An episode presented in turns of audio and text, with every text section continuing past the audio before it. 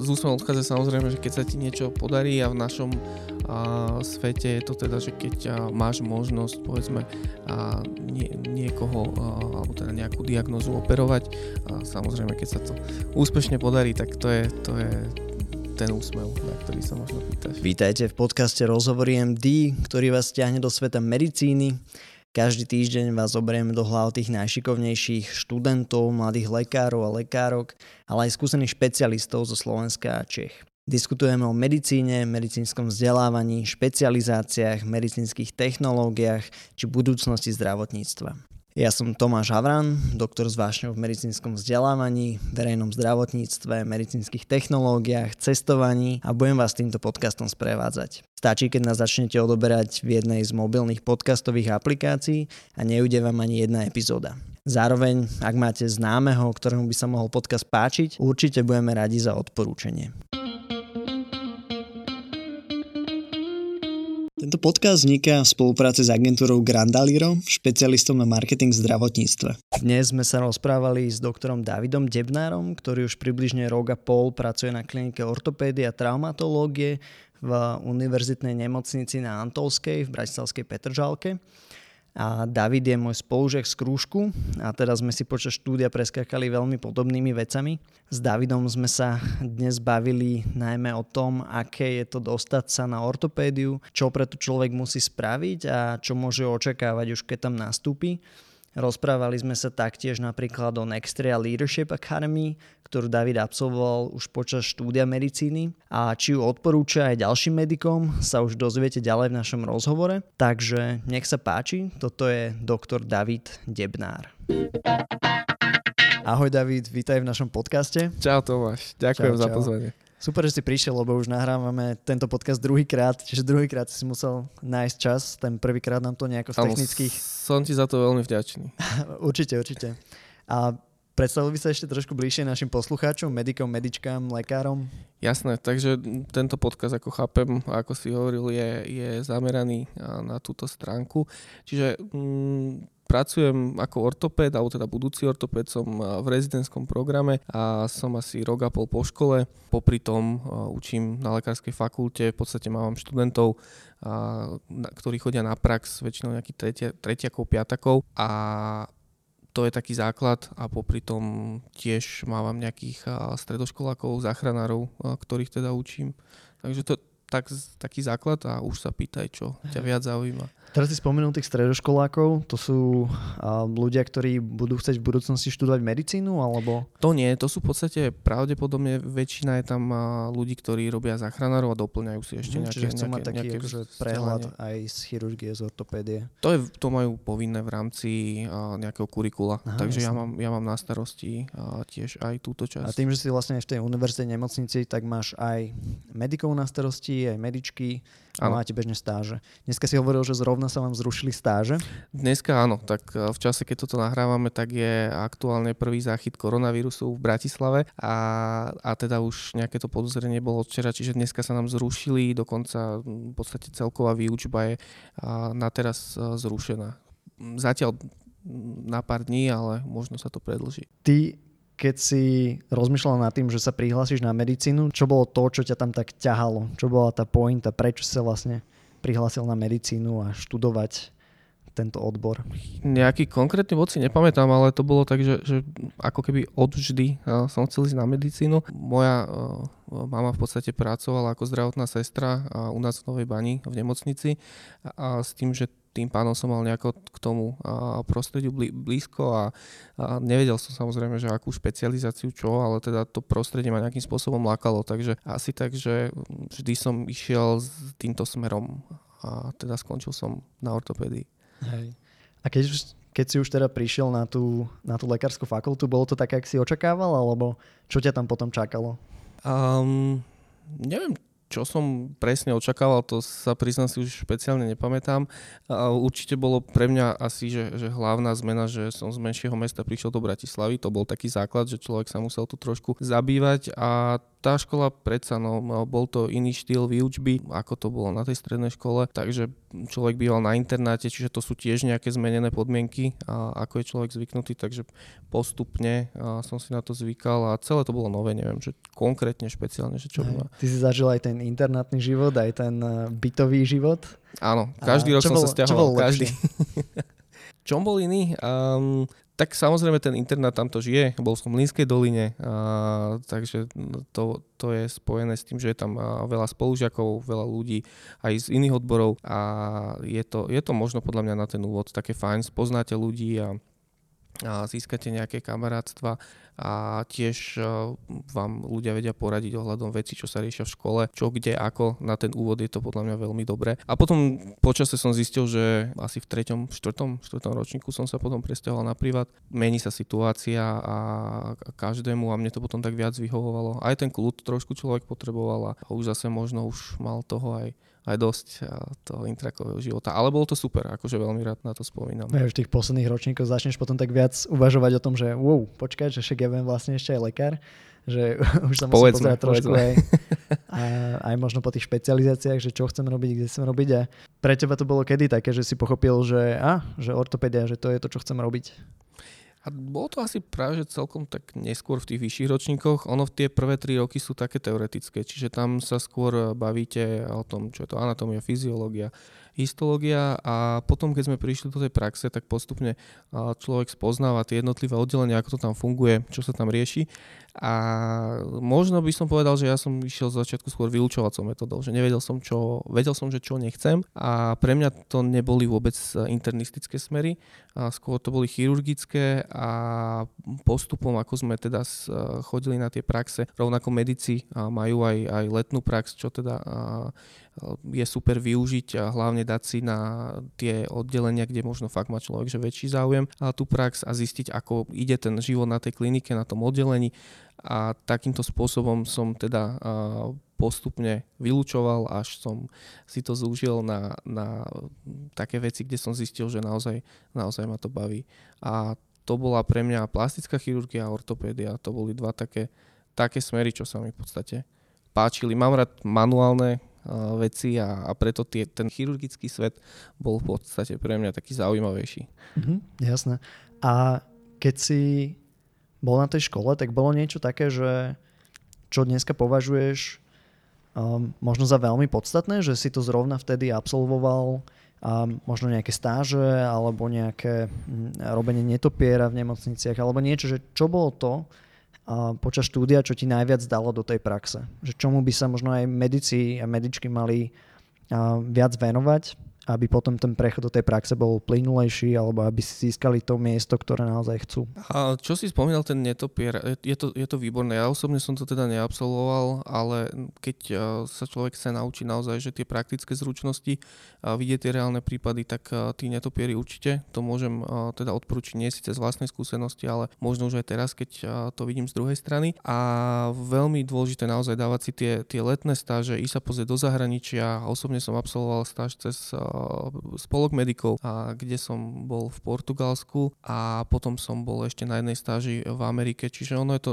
naozaj, e, to leto treba využiť aj týmto smerom a zároveň si človek aj splní tú povinnosť, že musí nejaké tie stáže absolvovať, ale zároveň teda aj, aj vidí, a vidí, ako to funguje možno niekde inde. A ešte keď si hovoril, že ako sa dostať povedzme, že k tej špecializácii, ktorú, ktorú chceš robiť, tak dôležitá je z môjho pohľadu diplomová práca. Často ľudia si vyberú tému a len v podstate preto, lebo to bolo nejaká ľahká téma alebo zaujímavý vyučujúci a nepozrú sa na ten, na ten smer. Hej. Čiže super je, keď viem, že chcem robiť ortopédiu, tak ísť za niekým, kto má ortopedickú tému alebo aspoň veľmi blízku a tomu a, a naozaj sa tomu začať venovať. Ten štvrtý ročník je taký, taký akurát, už človek naozaj niečo vie a, a môže postupne si sa začať aspoň orientovať. Takže tá diplomová práca a, a ideálne ešte podľa mňa, keď aj viete, že možno na ktorom oddelení alebo ktorá klinika je pre vás zaujímavá, tak skúsiť sa tam dohodnúť, ak niekto teda vypisuje témy. Ešte možno, aby sme sa vrátili k tomu tvojmu štúdiu, používal si nejaké možno hacky počas toho svojho štúdia alebo niečo, možno nejaké pomôcky, ktoré ti, ti pomohli zvládať to, to náročné medicínske štúdium? Hacky. Um, napadá, mi, napadá mi anatómia. Um, v podstate tak to môžem trošku povedať, ty si tiež robil stránku, kde ste vizualizovali kosti a, a to, to sú napríklad, že podľa mňa v rámci tej anatómie je že veľmi fajn tieto veci ako virtuálna realita a anatómia sú, sú dnes na dobrej úrovni a naozaj, že z tých kníh sa mi to zle učilo. A používal som aj, aj tvoju stránku, aj teraz sú už rôzne ďalšie odvtedy vyvinuté, takže toto je možno tá, pri tej anatómii mi to tak napadá, ale rozmýšľam, čo ešte, neviem, nenapadá mi teraz. Aj možno z tých anatomických uh, virtual medicine od Tomáša Brengala je zaujímavá ano, aplikácia, na to som osobne, osobne som to neskúšal, ale teda veľa hey, som o tom to počul. A... Bolo nejako po nás, keď to tak prišlo na... Tak nejako, tak to, tak to nás to prefičalo okolo. Hej, ale sú nejaké, že 3D for Medical alebo Zygot Body, kde naozaj človek si vie pozrieť tú anatómiu v nejakom 3D. A, a keď si chce pozrieť nejaký historický projekt, tak aj skeletopédiu. Áno, áno. Čo sme s Myšom Slavejom a ešte v prvom, druhom ročníku dali dokopy. Takže áno, takže rôzne aplikácie pre teba boli, boli zaujímavé, hej? Mm-hmm. Jasné. Že asi toto. No dobré, a teraz keď si už v tej ortopédii, a ako vyzerá taký tvoj bežný deň, že neviem, ráno tam prídeš, máte nejaké sedenie a možno daj nám taký tvoj časový harmonogram, že keď niekto tam začne teraz pracovať, že ako to, ako to bude vyzerať, ako bude vyzerať jeho denný chlebiček. Tak ako hovoríš, v podstate základ e, je to radné sedenie, kedy e, sa lekári zídu a vlastne dohodnú sa. Ješ niekedy sa... na 7 alebo už to musí byť skorej? Záleží. My začíname napríklad o 7 ráno, 7.5, teda aby som bol presný, ale, ale je to rôzne. Každá... minút, aby ešte si mohol chvíľu meškať, hej? Alebo ako je to? Uh, inak toto musím povedať, tak to sa mi trošku zlepšilo, odkedy pracujem, lebo v škole som, však ty si pamätáš, skôr chodil medzi tými poslednými a neskôr uh, tak akože človeka to trošku prinúti. Hej, už, už, už ten reálny, reálny život, áno, áno. A čiže začíname, začíname ráno, v podstate uh, prezentujú sa pacienti, ktorí v ten daný deň, aspoň teda u nás uh, v našom odbore teda sa idú operovať a ďalej sa potom uh, vlastne premietne, uh, sme spojení aj vlastne s traumatológiou, ako jedna klinika sme ortopedicko-traumatologická klinika, čiže um, prezentujú sa aj pacienti, ktorí sa prijali počas služby a, a čo vlastne sa udialo. Uh, čiže dáme si taký vlastne ranný briefing, keď to tak môžem nazvať a potom ešte mm, si pozrieme nejaké snímky CT, rengeny, ktoré potrebujeme doriešiť. No a potom sa rozídeme každý vlastnou cestou, čiže niektorí kolegovia idú na ambulancie, niektorí na operačné sály, niektorí ostávajú na oddelení a takto sa to podelí. Mm. A u mňa to záleží od toho, aký je operačný program, či som niekde vypísaný na asistencie, alebo teda som na oddelenie na, na ISKU, čiže jednotku intenzívnej starostlivosti podľa idem už potom podľa rozpisu a Ok, to vlastne už po roku a pol a teraz keď tam dojde niekto úplne nový, tak uh, ja si hlavne na oddelení a potom nejako ďalej asi ide možno... Hej, ide to, ide to postupne, jasné, mm. postupne na oddelení dostaneš vlastné izby a teraz izbu, kde, na ktorej sú pacienti a teda ty si priamo zodpovedný ako ich ošetrujúci lekár, a, takže to sa postupne... Hej. Keď si došiel, akože prvý deň, druhý deň do tej nemocnice, mal si pocit takého supportu, že že sú tam ľudia, ktorí, ktorých sa vieš spýtať, alebo to bolo tak, že taký skok do studenej vody? Viem, že možno je to náročné zodpovedať. Myslím, že, lebo... že prvý deň, prvý deň v podstate, čo si pamätal, ešte vybavuje všetky možné papiere, nemáš pečiatku a, a tak ďalej. Čiže toto všetko trvá, kým, kým naozaj aj tá pečiatka je celkom zaujímavá vec. Kým čakáš, musíš všetko dávať, kontrolovať a tak ďalej a kolegom, ktorí teda sa po to podpíšu za teba.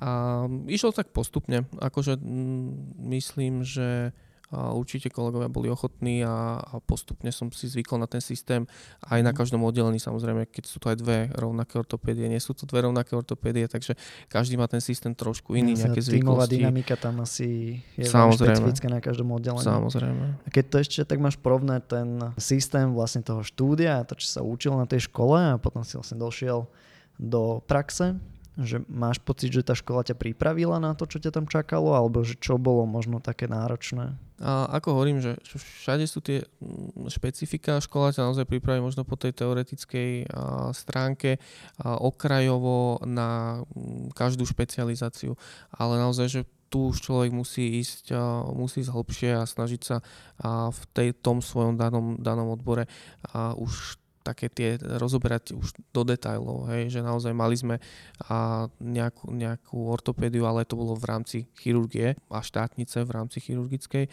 čiže tá škola ťa pripraví naozaj, že je to všeobecné lekárstvo, skončíš ako všeobecný lekár a teraz uh, ideš si robiť tú špecializáciu, kde už teda uh, sa za, zafokusuješ na tú svoju jednu oblasť, čo osobne ja som za to veľmi rád, lebo, lebo bolo toho veľa a naozaj, že na tej škole ťa naozaj že nebavia všetky tie predmety, však to asi, asi každého. No jasné, akože na škole sa učí veľmi veľa vecí, ktoré asi by nebolo lekára, ktorý povie, že áno, že všetko som využil a zároveň nejaké tie fundamenty je dôležité dostať. Keď ty si rozmýšľal teda už, že ideš robiť tú ortopédiu, prečo sa rozhodol práve pre Bratislavu, prečo sa rozhodol pre Antolsku, možno by si aj mohol trošku načetnúť, že kedy si to už začal riešiť, že kedy je ten správny čas, um, neviem, poslať nejaké prihlášky, alebo išiel si osobne, ako tento celý proces vyzeral? A toto je, toto je celkom dobrá otázka v podstate, lebo často sa to naozaj, že, že študenti pýtajú. A ja som, samozrejme, spravil som si životopis a osobne som teda písal aj motivačný list. Na každé, nebolo to jedno pracovisko, na ktoré som sa hlásil samozrejme a bola tam nejaká diverzifikácia, ale vždy som si prečítal o tom pracovisku, pozrel som sa, čo tam robia, na čo sa zameriavajú. Na základe toho som sa snažil napísať aj ten motivačný list.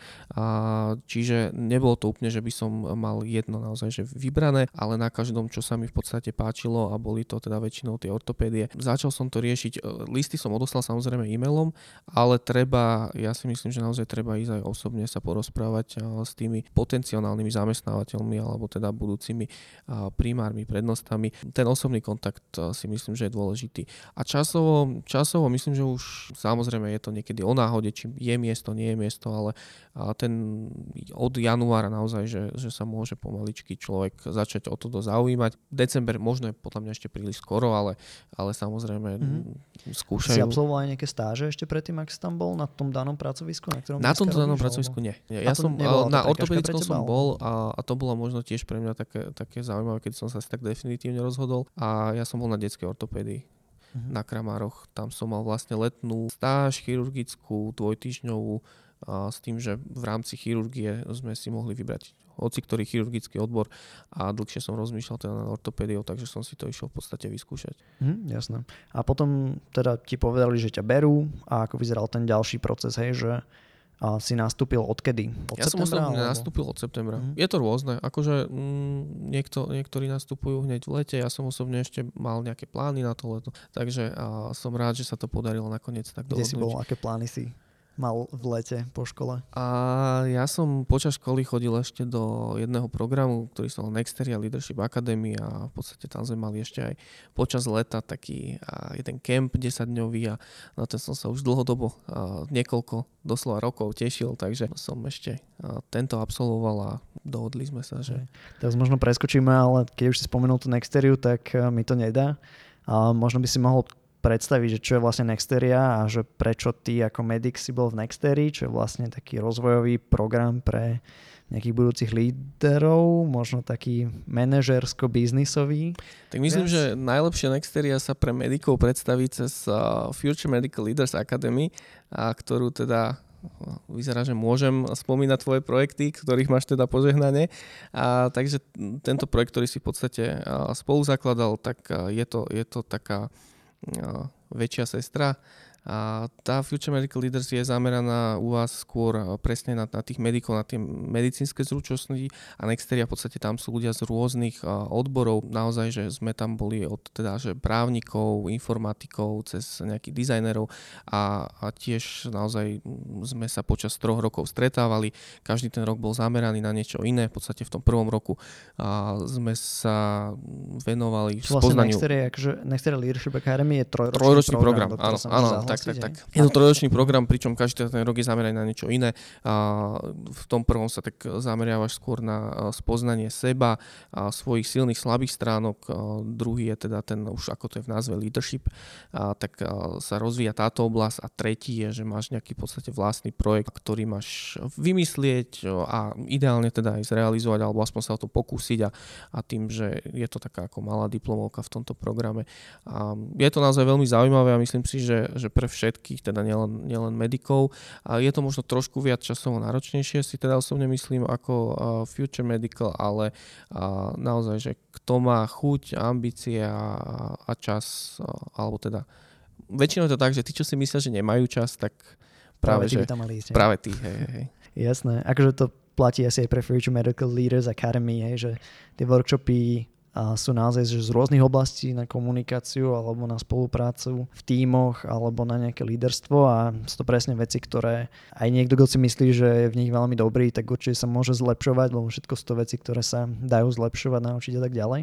Ale teda ešte by som sa vrátil k tej Nextery Leadership Academy, že keď teda už medic sa tam prihlási, tak čomu to dá, alebo čo to dalo tebe? Hej, že väčšinou, keď toto sa často rieši love nextery, alebo teda aj rieši a väčšinou najhodnotnejšie na tej celé nextery je, je, sú tí ľudia a je to ten network, že naozaj, že možno ako medic si obmedzený na nejakú skupinu ľudí, s ktorými a sa stretávaš, ale Nextry je to naozaj široké spektrum, no, okrem toho, že získaš rôznych kamarátov, tak a získaš do budúcna naozaj, že, že bohaté kontakty, kedy sa vieš, vedia ti tí ľudia naozaj, že ochotne pomôcť s čímkoľvek, čo riešiš. Čiže keď povedzme v budúcnosti by si si chcel, ja neviem, založiť nejakú vlastnú ambulanciu, tak naozaj, že vieš tam nájsť kopec ľudí, ktorí ti vedia s tým pomôcť a naopak zase ty vieš pomôcť niekomu s ich vecami. Takže je to, ten, ten network je najhodnotnejší a naozaj, že samozrejme to, môžete to inšpirovať, motivovať, nabudiť, ale, ale dôležití sú tam tí ľudia. Takže niektorí sme vlastne prešli cez to, že si mal v lete pauzu. Až áno, v septembri áno. si začal na tej ortopédii a teda ten, ten proces už keď ti povedali, že áno, že, že, že bereme ťa, niečo si sa ešte učil, alebo si si zopakoval anatómiu, kým si začal na tej ortopédii a potom teraz si tam už len tak došiel a už bežali všetky tie procesy určite pečiatkové. Som, a určite som len tak nedošiel. A, a jasné, a to tak dodnes, hej, že, že naozaj, že to si tie vedomosti treba obnovovať a dennodenne naozaj, že to nie je úplne len tak, že si prečítaš, aspoň teda podľa mňa možno niekto má takú pamäť, že všetko mu tam uh, ľahko naskače, ale samozrejme, že to, to treba si pozerať a väčšinou keď sa nejaký prípad rieši, tak je dobre, uh, alebo si to zvyknem doma trošku bližšie pozrieť, že, že na základe toho, čo práve práci riešime, tak si môžeš aj uh, prispôsobiť mm-hmm. a veci. Keď si začal, tak si sa rovno zapísal aj do toho špecializačného štúdia postgraduálneho, alebo že ako, ako vlastne funguje toto, alebo to pracovisko to spraví za teba, alebo... Už úplne detailne, um, či to pracovisko robí alebo nie, um, áno, v podstate pomáhajú ti s tým, uh-huh. a nejako, že úplne presne si ten proces nepamätám, ale áno, ide o to, že ja som sa zapísal do toho programu hneď v oktobri, máš v podstate dva termíny, kedy sa dá zapisovať a myslím, že to je ten október a ešte asi február. A podstate dvakrát do roka a s tým, že sú pracoviska rôzne niekde. A teraz je možno aj taká zmena, neviem odkedy, ale a momentálne nemôžeš aj ten špecializačný odbor meniť viac ako asi dvakrát. Toto nie som si úplne istý, mm-hmm. ale tiež to nie je také, že pol roka si v takom, pol roka v takom, že, že naozaj, že asi máš jednu alebo dve zmeny povolené a, a niektoré nemocnice preto aj zapisujú až po pol roku v podstate, lebo niekedy si po troch mesiacoch ľudia ako v tej skúšobnej dobe rozmyslia, že a, naozaj, že to nie je pre nich alebo chcú niečo iné skúsiť. A už keď sú zapísaní, tak zase sa to potom musí meniť a tak ďalej, ale keď je tá možnosť a ty, ty si si istý, že v podstate v tom odbore chceš robiť a určite v budúcnosti, tak a, sa to dá. A ja som teda bol zapísaný, hej, hneď. Jo, a tá samotná atestačná príprava ortopedická, v čom to spočíva, koľko je to rokov a ako to vyzerá v praxi, hej, že ja si tam musíš nejako rotovať cez rôzne oddelenia, ako sa s tým vysporiadáva možno aj tvoja klinika, že ako toto bude fungovať, vieš to nejako priblížiť? Jasné, um, tento proces v podstate má každá špecializácia iný a keď sa teda pýtaš na ortopédiu, tak uh, tiež je, to, je tam v podstate rozpis uh, toho, že kde, koľko presne máš uh, čoho absolvovať a aké, aká rotácia. Väčšina, aspoň teda v našom programe, väčšina je na, na ortopédii. Je to teda neviem, naozaj, že, že to v rokoch to, to rátame a plus sú tam potom také ako mm, nejaká časť na chirurgii, nejaká časť na nejakom áre a vlastne tie veci a tie odbory, s ktorými prichádzaš do styku, ale to je veľmi ľahko akože dohľadateľné, že mm-hmm. že úplne presne, keď si niekto chce pozrieť. Samozrejme, v podstate pomaličky sa dostávam k tomu, že uh, začnú nejaké rotácie. A teraz, keď si úplne tak predstavíš taký ten ideálny tvoj deň, že keď z práce odchádzaš naozaj s úsmevom, tak ako, ako vyzerá, čo tam tak robíš? Tak a, z úsmevom odchádza samozrejme, že keď sa ti niečo podarí a v našom a svete je to teda, že keď a, máš možnosť povedzme niekoho a, alebo teda nejakú diagnozu operovať a samozrejme keď sa to úspešne podarí, tak to je, to je ten úsmev, na ktorý sa možno pýtaš. Mm-hmm. Takže to je, to je ten ideálny scenár. No a neviem, teraz si už rok a pol vlastne v tej nemocnici, zamestnaný, robíš, makáš. Dostaneš sa aj nejakým operáciám, alebo na ambulanciu, alebo si na oddelení? Ako toto vyzerá asi? Mm, ako som spomínal v podstate, že, že väčšinou je to, je to na základe toho rozpisu a s tým, že hlavne som na oddelení a plus chodíme asistovať na, na operačné sály. Ako samozrejme v rámci služieb a potom niektorí, ja teda pomaly len začínam, spomínam, ale, ale rotuješ alebo teda chodíš slúžiť aj na centrálny príjem. Uh-huh.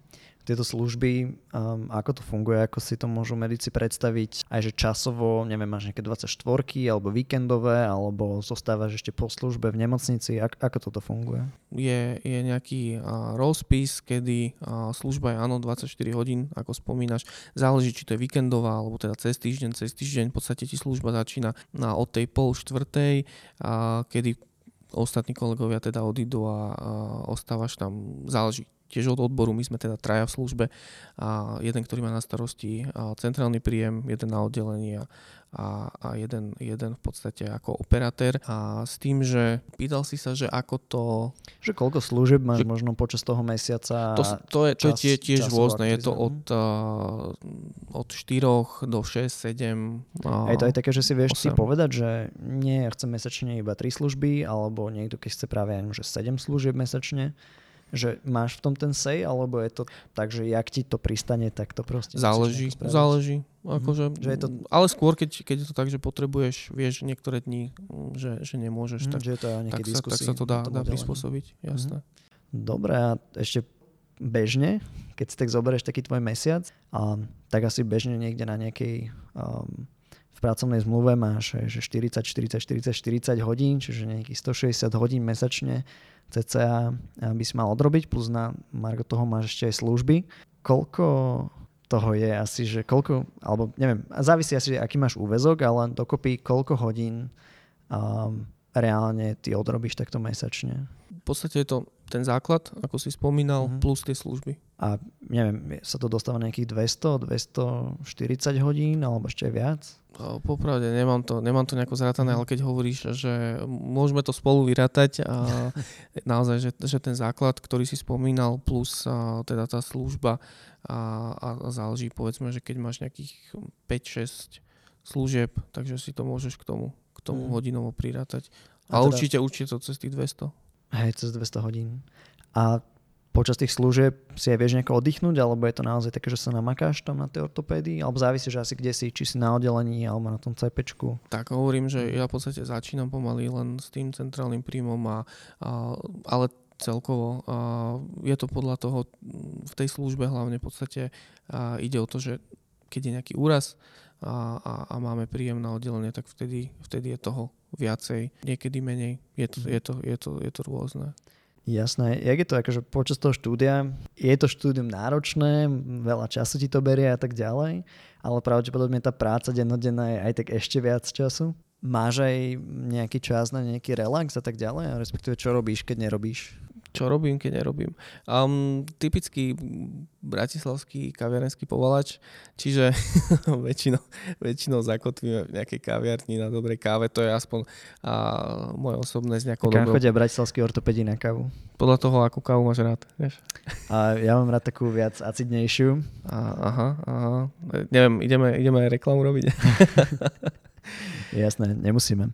Takže kavička, koláčik a potom trošku nejak cestuješ. Tak, ale zase cez, cez ten víkend, keď je, keď je príležitosť, tak uh, idem pozrieť uh, na novú baňu, trošku sa mm. postretávať uh, Na novú s rodinou. baňu asi preto, že odtiaľ si, hej, že áno, áno, áno, áno, áno. Hej. Tak, tak, tak. A ten bratislavský život v porovnaní s tým novobanským, ty teda akože pochádzaš z tej novej bane a nezamýšľal si sa radšej robiť niekde tam, respektíve vo zvolenie alebo v Nitre, že prečo si nakoniec skončil v tej Bratislave? Tak ono je to možno trošku spojené uh, viacero veci dokopy, mm-hmm. ale chcel som, ako mne sa Bratislava veľmi páči, aj teda s priateľkou tu bývame už teda, ako som spomínal, od uh, toho asi 4. ročníka, kedy sme sa presťahovali na privát a tiež Nexteria mi dala kopec kontaktov a ľudí, ktorí mi tu naozaj, že sa dennodenne viem stretnúť po práci alebo uh, ísť na nejakú tú mimo aktivitu. A, a Nová Baňa, ako to, to mesto naozaj, že je veľmi zaujímavé, ale predsa to vyžitie v Bratislave, či už kultúrne, spoločenské je, je niekde inde.